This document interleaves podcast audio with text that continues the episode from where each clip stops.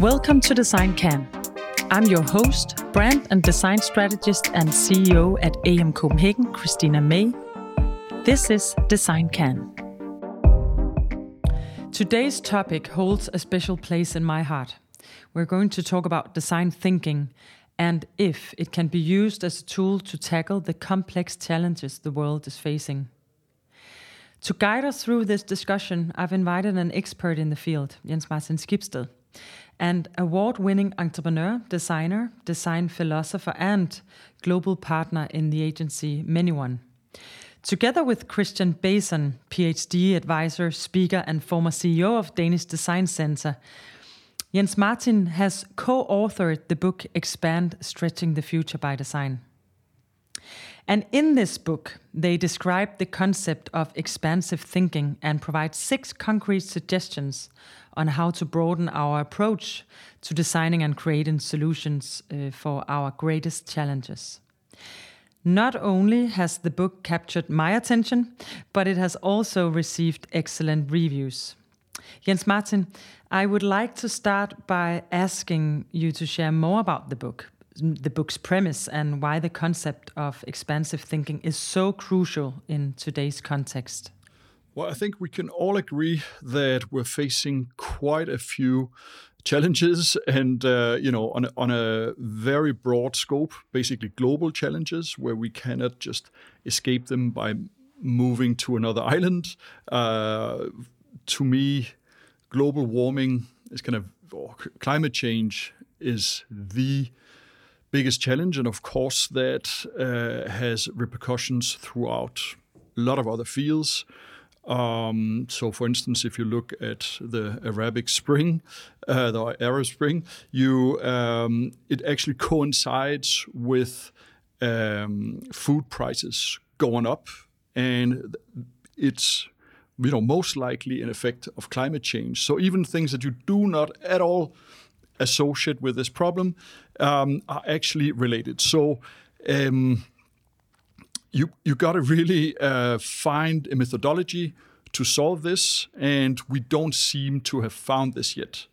Um, so uh, the the most effective um, methodology out there that we've been uh, able to to see is design thinking. Um, uh, Why is that so? So um, design thinking, uh, instead of kind of uh, stacking specs, or instead of just um, looking at stuff from a micro point of view, uh, you, you tend to look at what is a desired outcome. And so here uh, we basically need to find out what is it that we want um, calamity at some point is unavoid- uh, unavoidable, but you know to which degree, what kind of world uh, do we want? And that's actually uh, what design can do. You can project things rather than kind of uh, um, just in a, in a linear way try to foresee what's going to happen.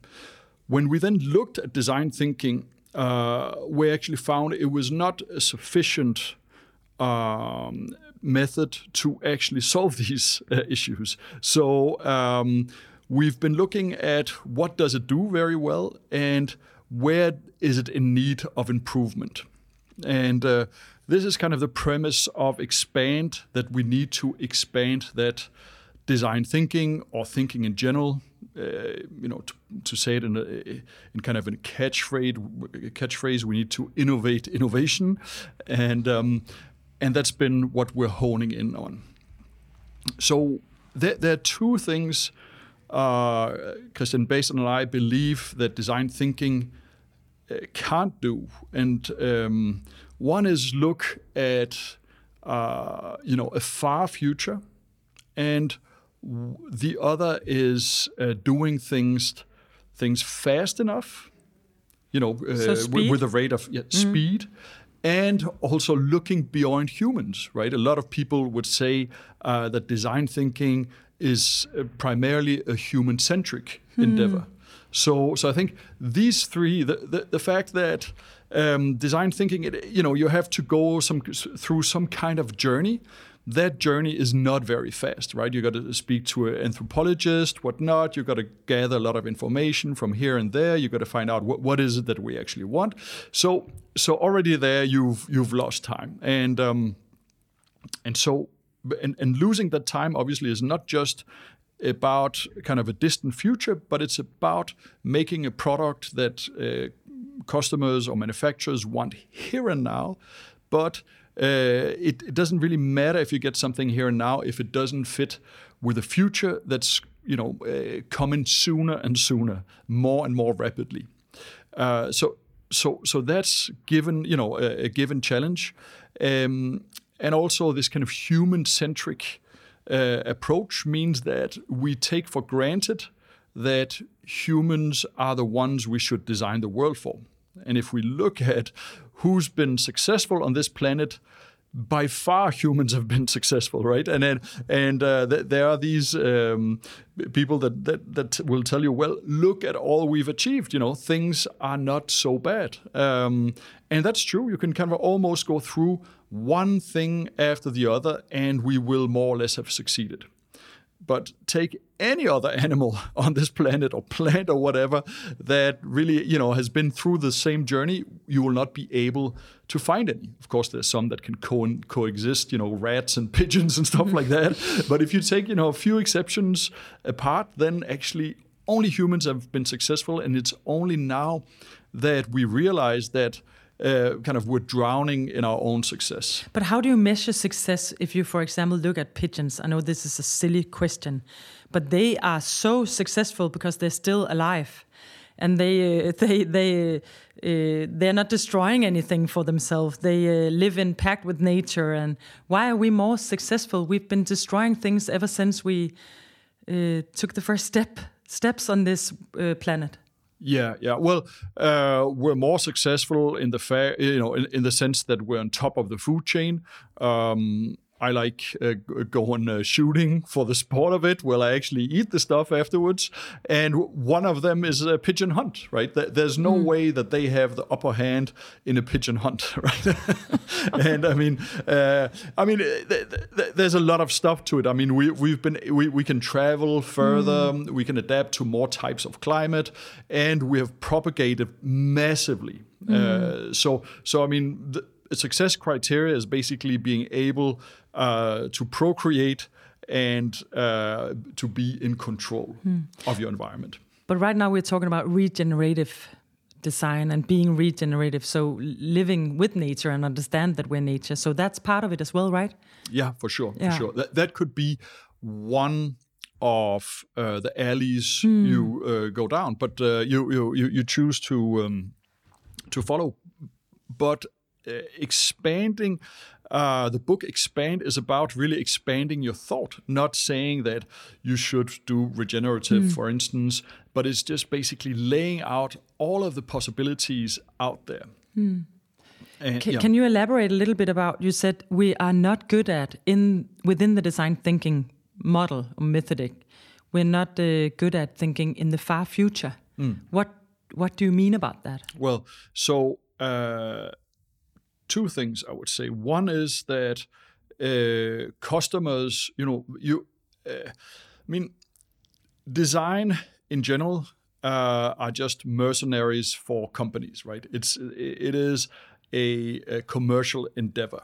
If it does not sell, if it does not work, uh, it's just art. Ouch. Yeah. So, we, I mean, I mean, that is the truth of it. Of course, designers now are struggling to be more than that, and maybe even counter that. Mm. Um, but but that's the truth of it, right? So if a customer asks to have something for tomorrow, they're going to get a product that's for tomorrow. Mm. Uh, so so we're not in as designers, we're not in control uh, of that, right? And uh, so by using this methodology, we basically serve uh, the customer. The the other thing is that we're actually stuck in one methodology, mm. and uh, as you know, probably any other type of theory, it will evolve and methodology. It will evolve over time. right? The the the way that uh, a, a, European just hundred years ago learned to play the violin is very different from uh, how he or she learns today. Basically, because of of a methodolo- Japanese methodologies found out, okay, we can do it faster by doing uh, this and that, right? So so so that's that's almost uh, ubiquitous, and we have not really applied this to design thinking. And one of the reasons uh, Christian and I believe is that um, uh, we're just, uh, you know, we're saying design thinking, but there's no more thinking in design thinking than any other methodology or than any other type of design. So if you're, for instance, a graphic designer or an industrial designer, it's not like you're going to think less than a design thinker, right? So, um, so it shouldn't be about thinking design. It should be um, uh, it should be design. Well, it, rather sorry than using design as a methodology, you actually need to think about what design is. Design thinking. You know, you got design thinking. You got to think about design, right? So, mm. so basically, you need to apply design philosophy and not design methodology. And once you do that, then things will open up. You'll see that you have tons of other choices. I mean, one is the choice that we've been talking about. What is the kind of time span that you got to apply? But it could be tons of other things. You know, the assumption that uh, you know. So it, so so that's actually the irony of things that if you take innovation culture right now it is very much uh, bay centric you know bay area centric. So silicon valley san francisco these type of um, uh, old kind of counterculture uh, californian enclaves that now have figured out how the future is going to be and we tend to follow that uh, kind of almost blindly, then think, oh, they're, now they're making drones, so we should also use drones in our cities, uh, which you know I would claim is completely ridiculous. Anyway, that, that's a whole other topic. But um, but then when you look at how well, so one they uh, project a future that they believe is the right one. So an American type of future is very individualistic. Um, and it's about you know making the customer happy, and it's about making the shareholder happy.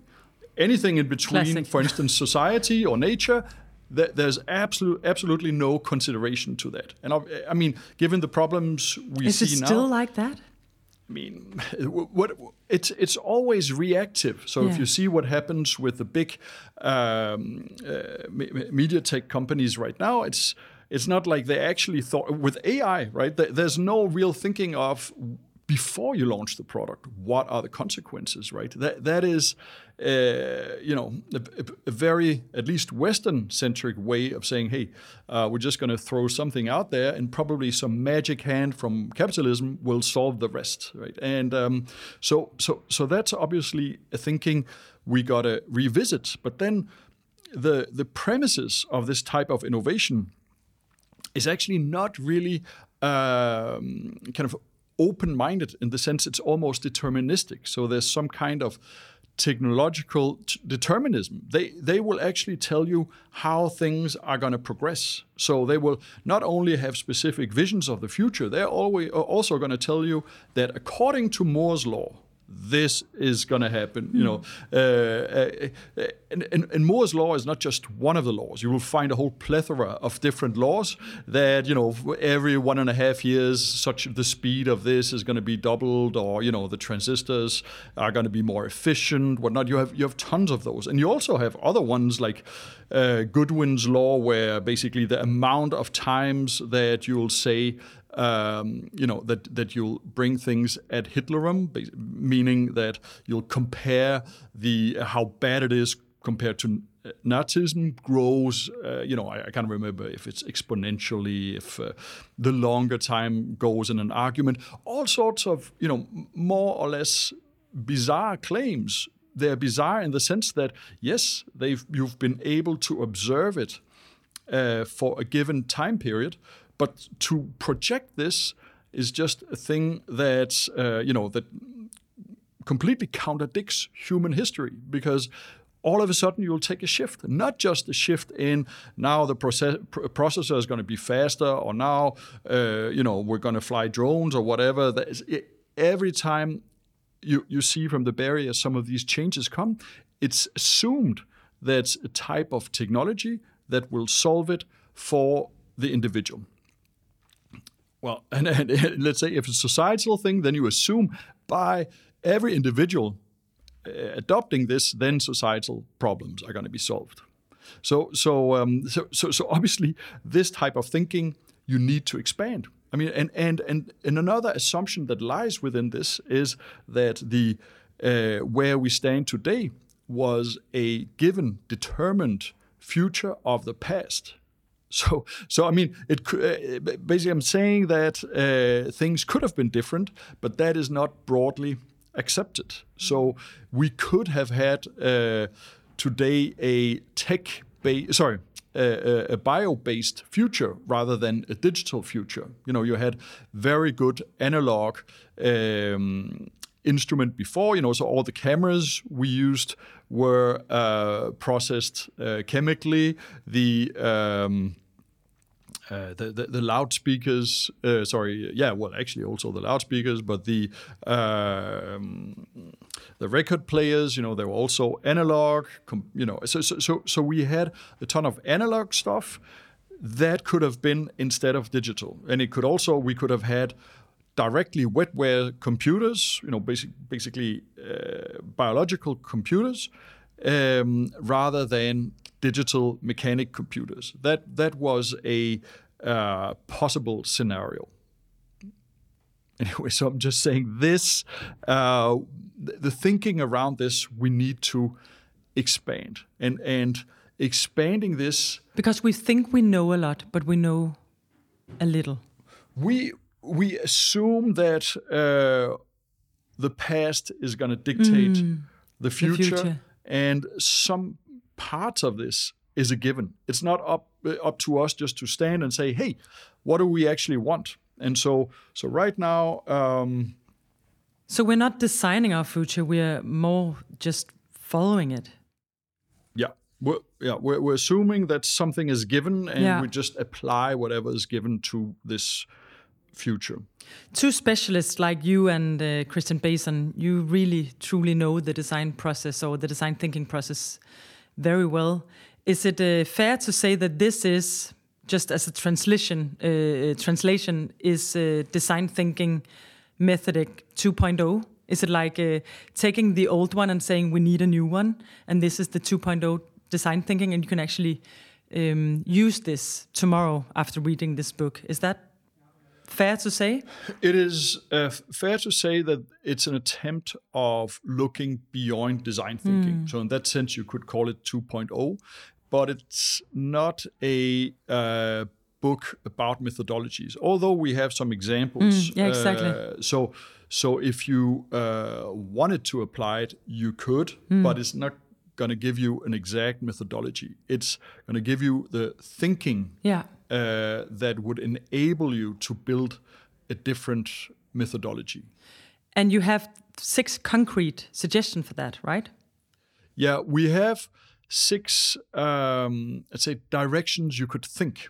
So How it is about opened. Yeah, yeah. That, that, that uh, so so as you know that that we are kind of locked into certain uh, assumptions given these different categories, um, and we give examples of how you could uh, expand the thinking within each of these uh, given categories or fields, fields of knowledge. Um, but it's also important to say that uh, in the same way that that we sh- should expand within these categories, you could, over time or even immediately, probably expand these categories so they're not set in stone. Okay. Um, but uh, so so so the first one, the one category that that is in in a sense overarching is having a different perspective of time. Yeah. and um,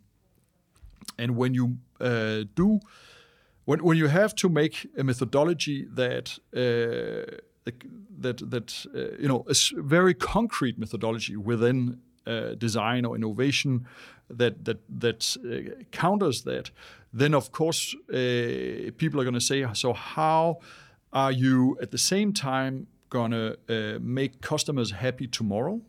Because I think, as most designers know, pe- people, customers are getting more and more eager to have things on the shelf right now, and the shelf life is being shortened constantly. Right? So, so, so in in ManyOne, we had a customer that asked us uh, to do some earbuds um, in two weeks. Like two, two weeks. I mean, how many mails can you even write in two weeks, right? So, uh, Including the production. uh, well, the, the whole design process Okay. would okay. be two weeks. Yeah, I mean, okay. imagine there's someone sitting abroad, and now you got to write a few emails. Then half of the time is gone. You know, like so. But is uh, half of the solution isn't that just to stop this or try to stop this uh, need because it's a it's a false need, right? That everything needs to go faster. So instead of uh, moving with it, shouldn't we use tools to stop it so everything is not? yeah. So if you Say no to that client. I think you did, but yeah, well, in in a, in a, in a way, one should give a pushback, right? And and I think designers are starting to say that, but designers at the same time are not very happy to say, "Hey, I'm not going to have a client this month." uh, but um, but but overall, if you look at this. Well, so again, getting back to climate change. Um, so I, I, I think it's universally accepted that we will solve climate change. The, the whole problem is not solving climate change. is that a is that a thing?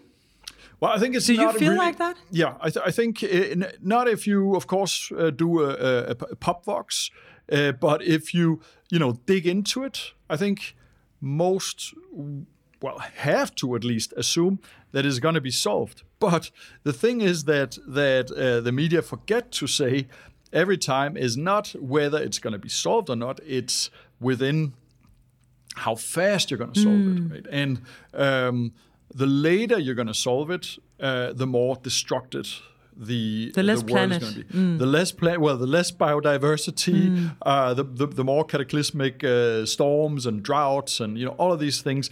Um, and by the way, even if you stopped everything today, it, it would still get worse than today because it takes some time to absorb it, and you, you know there's still still some inertia. Um, the the the thing though is um, how do we want to stop it?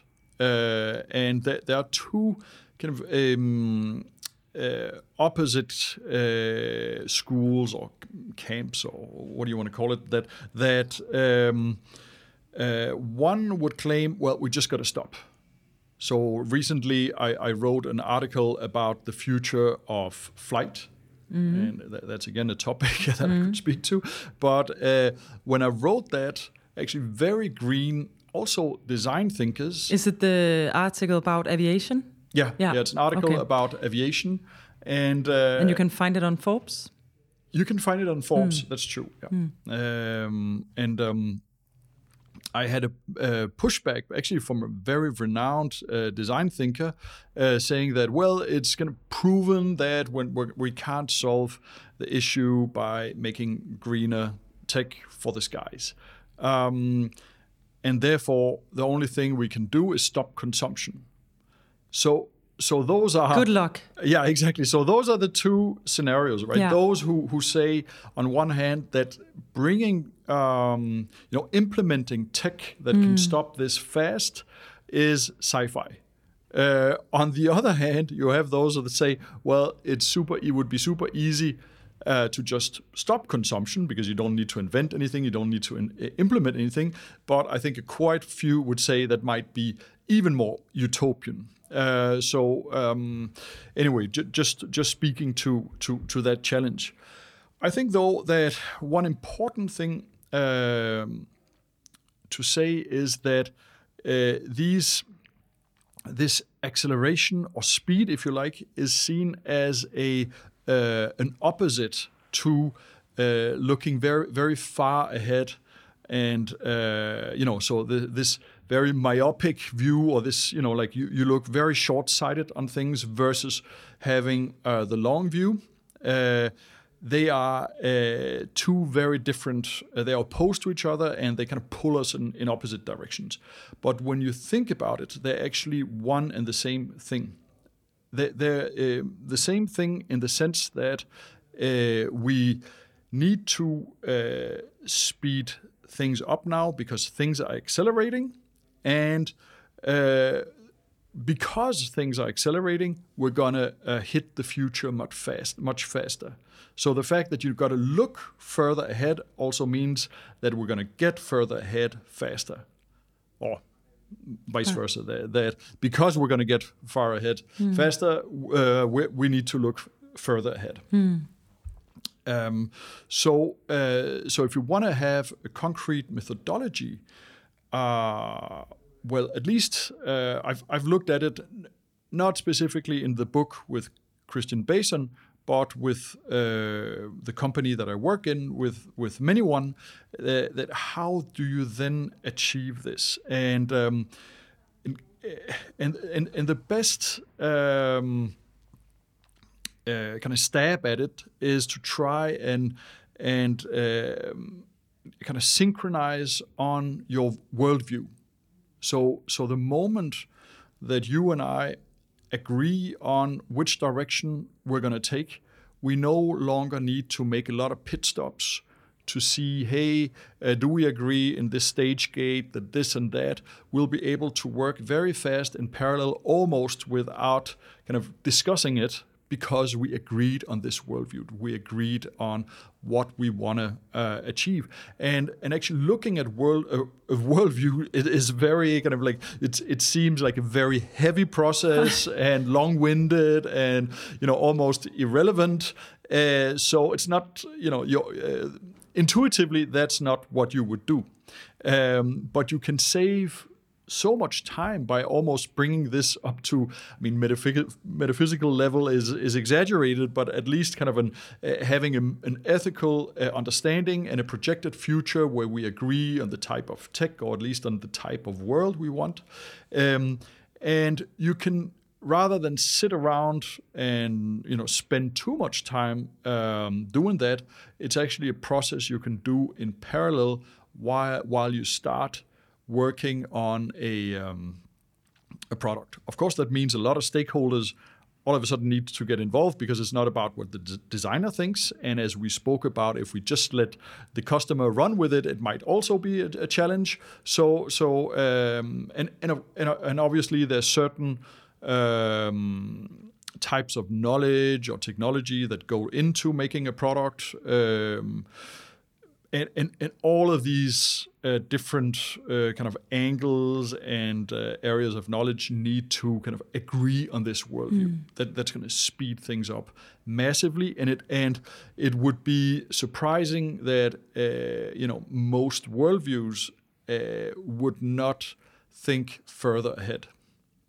You know, would not see the, the, their future somehow being uh, being uh, or at least potentially being projected far in the future. Okay. How? That's one. Yeah, that's one. Sorry, yeah, yeah, yeah. So, um, There so- are- yeah, yeah. So, so There are six. Yeah, can yeah. you can you uh, Yeah, Uh, open up just uh, a little bit about of some course, of the other of ones? Of course, of course. So um, there's uh, the the one that I touched on. Otherwise, also uh, we have called dimensions uh, in the sense that. Um, uh, what uh, you know should this all be uh, digital? Could it be uh, you know a whole other thing? Uh, but also dimension in the sense that um, uh, you know again who are we designing for, and uh, what dimension in the sense what you know even on a practical level what size are you designing for? So so uh, i can't remember who but there was a philosopher that that wrote about humans that um, not very big, kind of medium sized, but you know, small relative to a lot, lot, lot of other things. Semi-dry, you know, all of these. You know, if, if you start, uh, you know, applying these kind of um, what what uh, you know dimension you operate in, um, it's not that you necessarily will have concrete answers, but all of a sudden you're going to realize that okay, we happen to be in a fairly random size, a fairly random dimension, and we could kind of expand way um, beyond that. Um, So the area dimension was that because of the insight beyond human? Was that one of so, the? Um, so yeah, it overlaps with this the category that we call life, and and life is uh, you know it, it's um, it- the, our understanding of life is uh, is changing, um, and uh, and and and what what is life? Um, you know, also and has whose lives? whose lives and what's life you know what's uh, it could be life as in consciousness but it could also be as you know we we're starting to eat um, lab grown meat we're also finding types of plants that are not um, uh, that, that taste like meat but are not meat. Uh, we have robots. That, you know, if you enable a robot with AI, you know, all of a sudden, is is this uh, life? So so th- there's a lot of you know. We also need to expand that thinking, what life is in itself, and. Um, Another category that is also, you know, somewhat related to this is um, proximity. So, what is close to us, and uh, so so proximity. You know, the whole thinking around proximity um, is to start with an ethical. Um, uh, yeah, an, an ethical thought. Um, it's a thing that, that I uh, actually many years ago thought of. You know, if, if um, whatever makes you, uh, what what catalyzes an ethical behavior is often a sense of proximity. So proximity again can be many many things, right? So uh, during the, the the Spanish Civil War, some guys felt more uh, proximate to um, their uh, their communist uh, comrades in Spain than to their wife and kids, right? So so it can be many things. It's it's a it's an uh, interpretation, but we cannot. Um, well, you also saw it with the Ukraine uh, Ukraine uh, conflict, where you know, for instance, Africans on on on on the, um, the, the on the Horn of Africa saying, "Hey, I mean, we've had worse." And you're not really interested, right? And now all of a sudden we got to be preoccupied about your problems. Um, well, to us they were closer, right? We um, But doesn't that come a little bit back to uh, the user-centric part, like uh, looking at which target group are we designing for? Because then you will. Exactly. Yeah. And so, uh, what what makes uh, proximity? I mean, I mean, if you you got a, a, a okay, so so in, in ethical thought, you're going to tend to have. Um, uh, the uh, everything is universal, right? So if I, I should treat all humans equally, and by the way, not not animals, uh, but but if you look about a, a lot about this MAGA movement, uh, Trump's movement, it's all about. Um, you know, it's it's almost the the antithesis of um, of, of universalism. It's about us. It's about me. It's about and and so uh, so that that might actually be more true in the sense that because you're closer to things, it will make you. You know, if you're American, obviously Americans are closer to you, right? And you're going to act according to that. And um, universalism is probably a fiction, right? That's built for a purpose. Uh, but so, how do we actually start becoming um, ethical beings? We do so by expanding what's proximate to us, uh, what's close. And I think we, we've arrived at a point now where we got to say, okay, uh, the rest of the world might start you know we might be able to at this point realize that it should be close to us right? We we should uh, start uh, be you know behaving towards um, different types of animals We expand to get plant- closer. That's cool. yeah yeah. So basically we we expand our sphere of who we are close to. And, and and and that i think we need to think of uh, you know in design. And and again it's it's not a, a quick fix because it's an expansion. If you look at all uh, like kind of prehistoric tribes as far as we know uh, th- they were humans. The rest were not humans right? So you still have certain tribes. Uh, well, I actually visited the Achua in uh, in the middle of uh, of the jungle in Peru, and it was still habitual to go to uh, I can't remember what you call them, but but they're very known because they're the guys that shrink the heads. They would come, kind of kill the men, steal the wives. The kids maybe they'll take them or they kill them too, and and that's because they are humans, but not their neighbor, right? So so a lot of happens. I mean, it, kind of globally seen, it's fairly accepted today that all humans are close to us, right? but you gotta, you have always a point of, that's my point, you have a point of departure, yes. and that's from where you can't expand, uh, you, you should expand. So, so there are certain companies where you cannot say, well, now we're gonna forget about all of your, whatever, Hindu uh, perspectives, and now we're going to go like uh, you know to, to to the far opposite, right? It, mm. It's it's incremental. So uh, I, but but of, of course, so yeah, so so this is about expanding again mm. our thought to arrive such places, but again, you can ask, uh, can we keep expanding? Mm. So if you say, okay, now we're planet centric, which is now a buzzword, uh, well, starting to be at least within design. Uh, so now we're. I thought I made it up. Oh yeah, okay, okay. Well, you, you, might have, you might have, uh, but but but it has become mm, a mm. buzzword, um, w- whether you coined it or not, mm. and, uh, and, and uh, and then um, the, the the the thing is that okay, so now you're planet centric. Mm. Someone might, in a distant future, ask, so which planet are we talking about? Please, mm. you know, specify. Right? Oh. Uh, and uh, you know, so so you can kind of keep going. And the question that I sometimes pose myself, which is not really uh, in the book Expand. Um, you know, because it it it, uh, it takes a lot of expansion, and also it would not be a popular point of view. Is do we actually need at some point to discriminate? Right we we will and we probably already do you know so when we say we're life centric which is another kind of buzzword within design so if you if you want to save life you also got to save hiv virus Hmm. And and are we prepared to do that? Right? There there is some point where we're going to stay we're just going to eradicate that thing. We need to kill it. Mm. And so, um, so it's not all la la land, right? But but it's a, a, a way of progressing. Um, does the human brain um, support this thinking? yeah. That's a good question, but but I think I mean one of the other points that we have well, just to start with, but but the Deutsch I can't remember his first name. Deutsch sounds like he's German, but he's actually a an English uh, physician.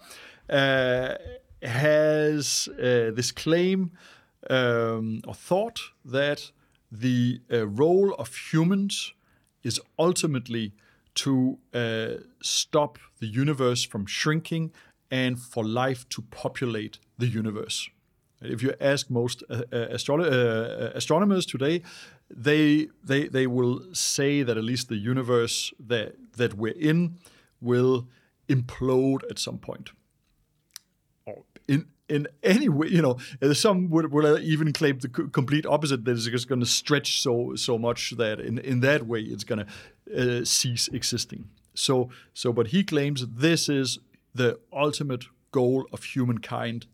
Um, so who knows? Maybe he's right. But but if you take a more kind of down to down uh, down to earth example, that would be nice. then uh, then we're seeing uh, you know AI progress, uh, and uh, uh, of course there could be a lot of societal challenges and um, you know th- there's a lot of criticism. Uh, one example that, that I love is the the Matchbox. Uh, I think maybe they call it the Matchbox syndrome, and it's very very simple. It's a factory that makes uh, matchboxes, and it uh, asks the uh, AI to um, augment the number of matchboxes they produce. So basically, the more matchboxes we produce, the better. At some point, that AI is going to realize that it would be much smarter if other factories in the world also produced them and would hack other factories to start producing matchboxes. and you know, etc. It's going to just basically um, it would uh, you know colonize the whole world to for one goal to produce matchboxes. Because they don't have this proximity or this ethical thought from the beginning or what? Yeah because the, the, the, complexity and ethical understanding, the mm. social understanding, they do not have, right? Yeah. So at, at, some point, it's going to realize, hey, these humans are ba- basically hindering me. They yeah. take up space where I could be building matchboxes and would need to get rid of That's these humans. So scary. So, so, so I, I love that example mm. uh, be, because it's it's dystopian, but in a way, uh, in in an under- mm. understandable um, way. But but then uh, I, I think it's a false dichotomy that uh, it's um, that it's either you know that either we uh, are the masters or we are the slaves. We're, we're kind of bound up by um, all types of, of thinking, uh, thinkings that that that some people also claim are relevant to the uh, present day conflict between the the Palestinians and the Israeli.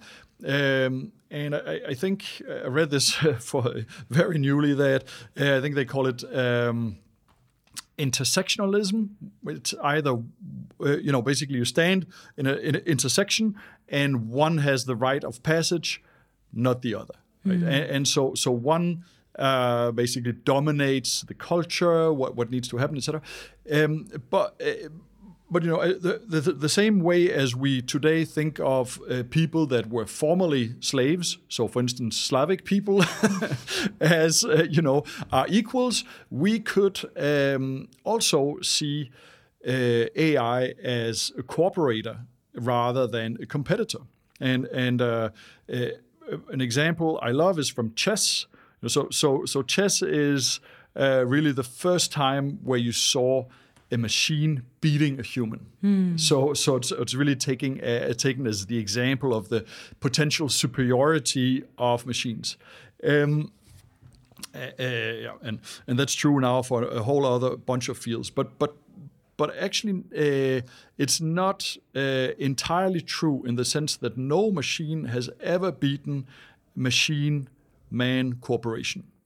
And the interesting about chess is that you, you know there are all of these degrees of how uh, how much a grandmaster you know what, what, level of grandmaster are you? So it's fairly quantified and quantifiable. Um, and the same with computers, you can see how much processing power, etc. It has. So you can also quantify a computer. And um, and so now there's this sport where uh, man machine uh, competes against other man machine teams uh, online. And uh, the the funny thing is that actually it's not those with the most human plus machine processing power that win, but the the um, the teams that are best at cooperating. Anyway, that that is a, a very long and, and, by the way also come, comes comes back to uh, a lot of the design thinking that, yeah. that, that we were talking about about these teams and you know working towards a a, a, a common goal.